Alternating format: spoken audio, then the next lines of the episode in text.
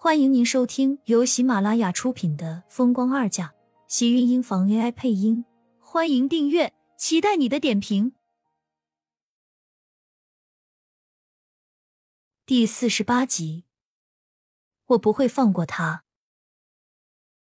米非司酮作为一种堕胎药，苏浅身为医生又怎么可能会不知道？更不会误食，而且他一直很小心。牛奶他每天都有喝的。从来都没有出现问题。虽然牛奶安眠是他的一个习惯，可是谁才会知道他的习惯？不，这不可能。那个护士没有理由害我。他和他不认识的啊。确实不是他，我问过他了。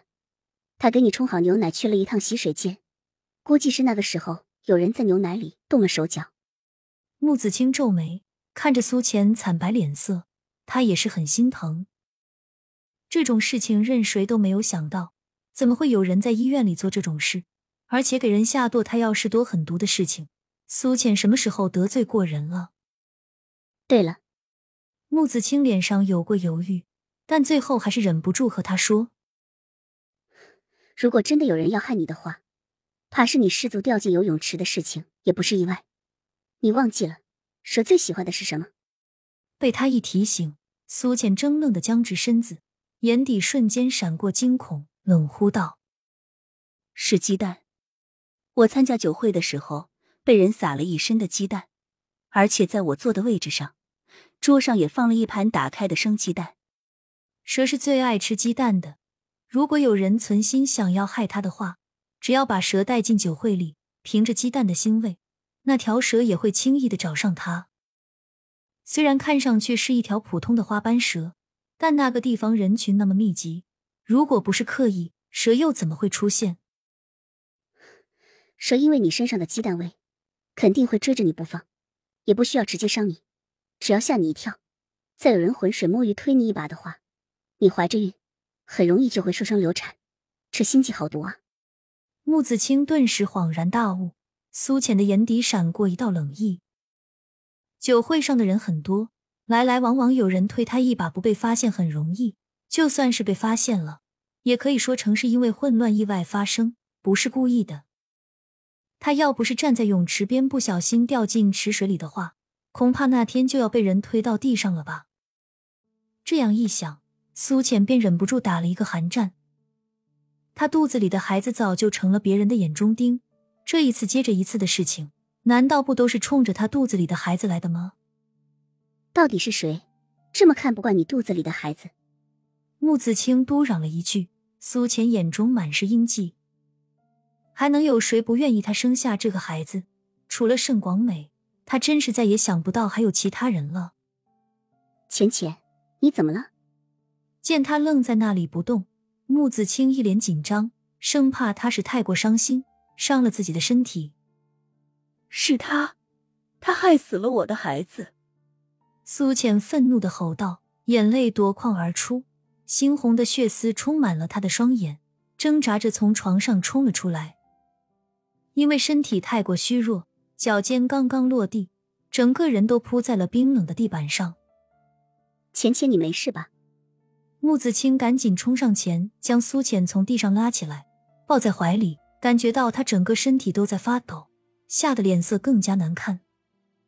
青青，是他害死了我的孩子，是他，我不会放过他，不会放过他。是谁？谁害的你？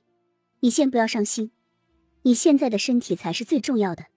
听我的话，先养好自己的身体，孩子我们以后还会再有的。将苏浅拉到床上，可是他依旧拼命挣扎。穆子清没有办法。只好整个人都扑到他的身上，失声吼道：“你难道以后都不想做母亲了吗？”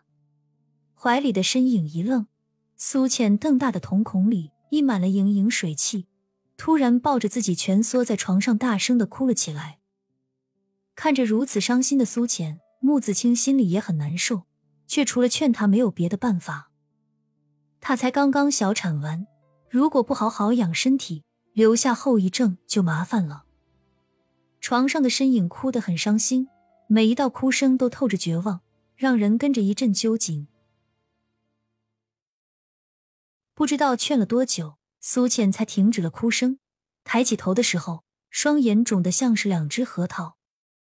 穆子清见了，心里更加揪紧了。浅浅，不要再伤心了，你哭坏了身体，还怎么查出那个真凶？是啊，他现在不能伤心，不能自暴自弃。他的孩子没了，他如果不冷静的话，要怎么找出那个害死他孩子的人？青青，我没事了，你放心好了。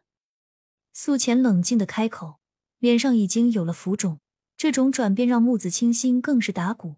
为什么看着这样的苏浅，他心里更害怕？他失了孩子，大吵大闹，他都不意外，因为除了平姨，孩子分明是他最重视的人，眼下就这么稀里糊涂的没了。换成任何一个人的话，怕是都要受不了吧。浅浅，你是不是知道什么人要害你？青青，这事不关你的事，知道的多了，对你并不是什么好事。果然，他心里是知道的。可是，穆子清不放心，却被苏浅打断。没什么可是的，我的孩子已经没了，我再伤心，他也回不来了。现在我要好好的养好身体，我累了，想休息一下。穆子清见他听不进去自己说的，只好进了声：“我先走了，明天我再来看你。”听到传来的关门声，床上原本装作睡觉的人顿时睁开眼，红肿的黑眸里闪过一道凌厉的光线。盛广美害他没了孩子，他不会就这么放过他。他这么想要跟厉天晴复婚，怕自己抢了他的位置，那他就偏偏不让他随了心。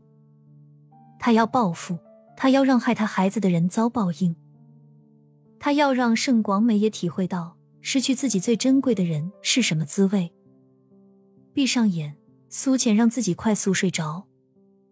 穆子清说的没错，身体是他自己的，他现在除了他自己什么都没有了。如果连他自己都不爱惜自己，那他还活着干什么？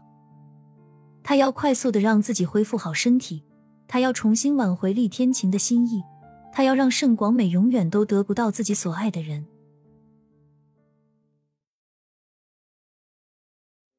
亲们，本集精彩内容就到这里了，下集更精彩，记得关注、点赞、收藏三连哦！爱你。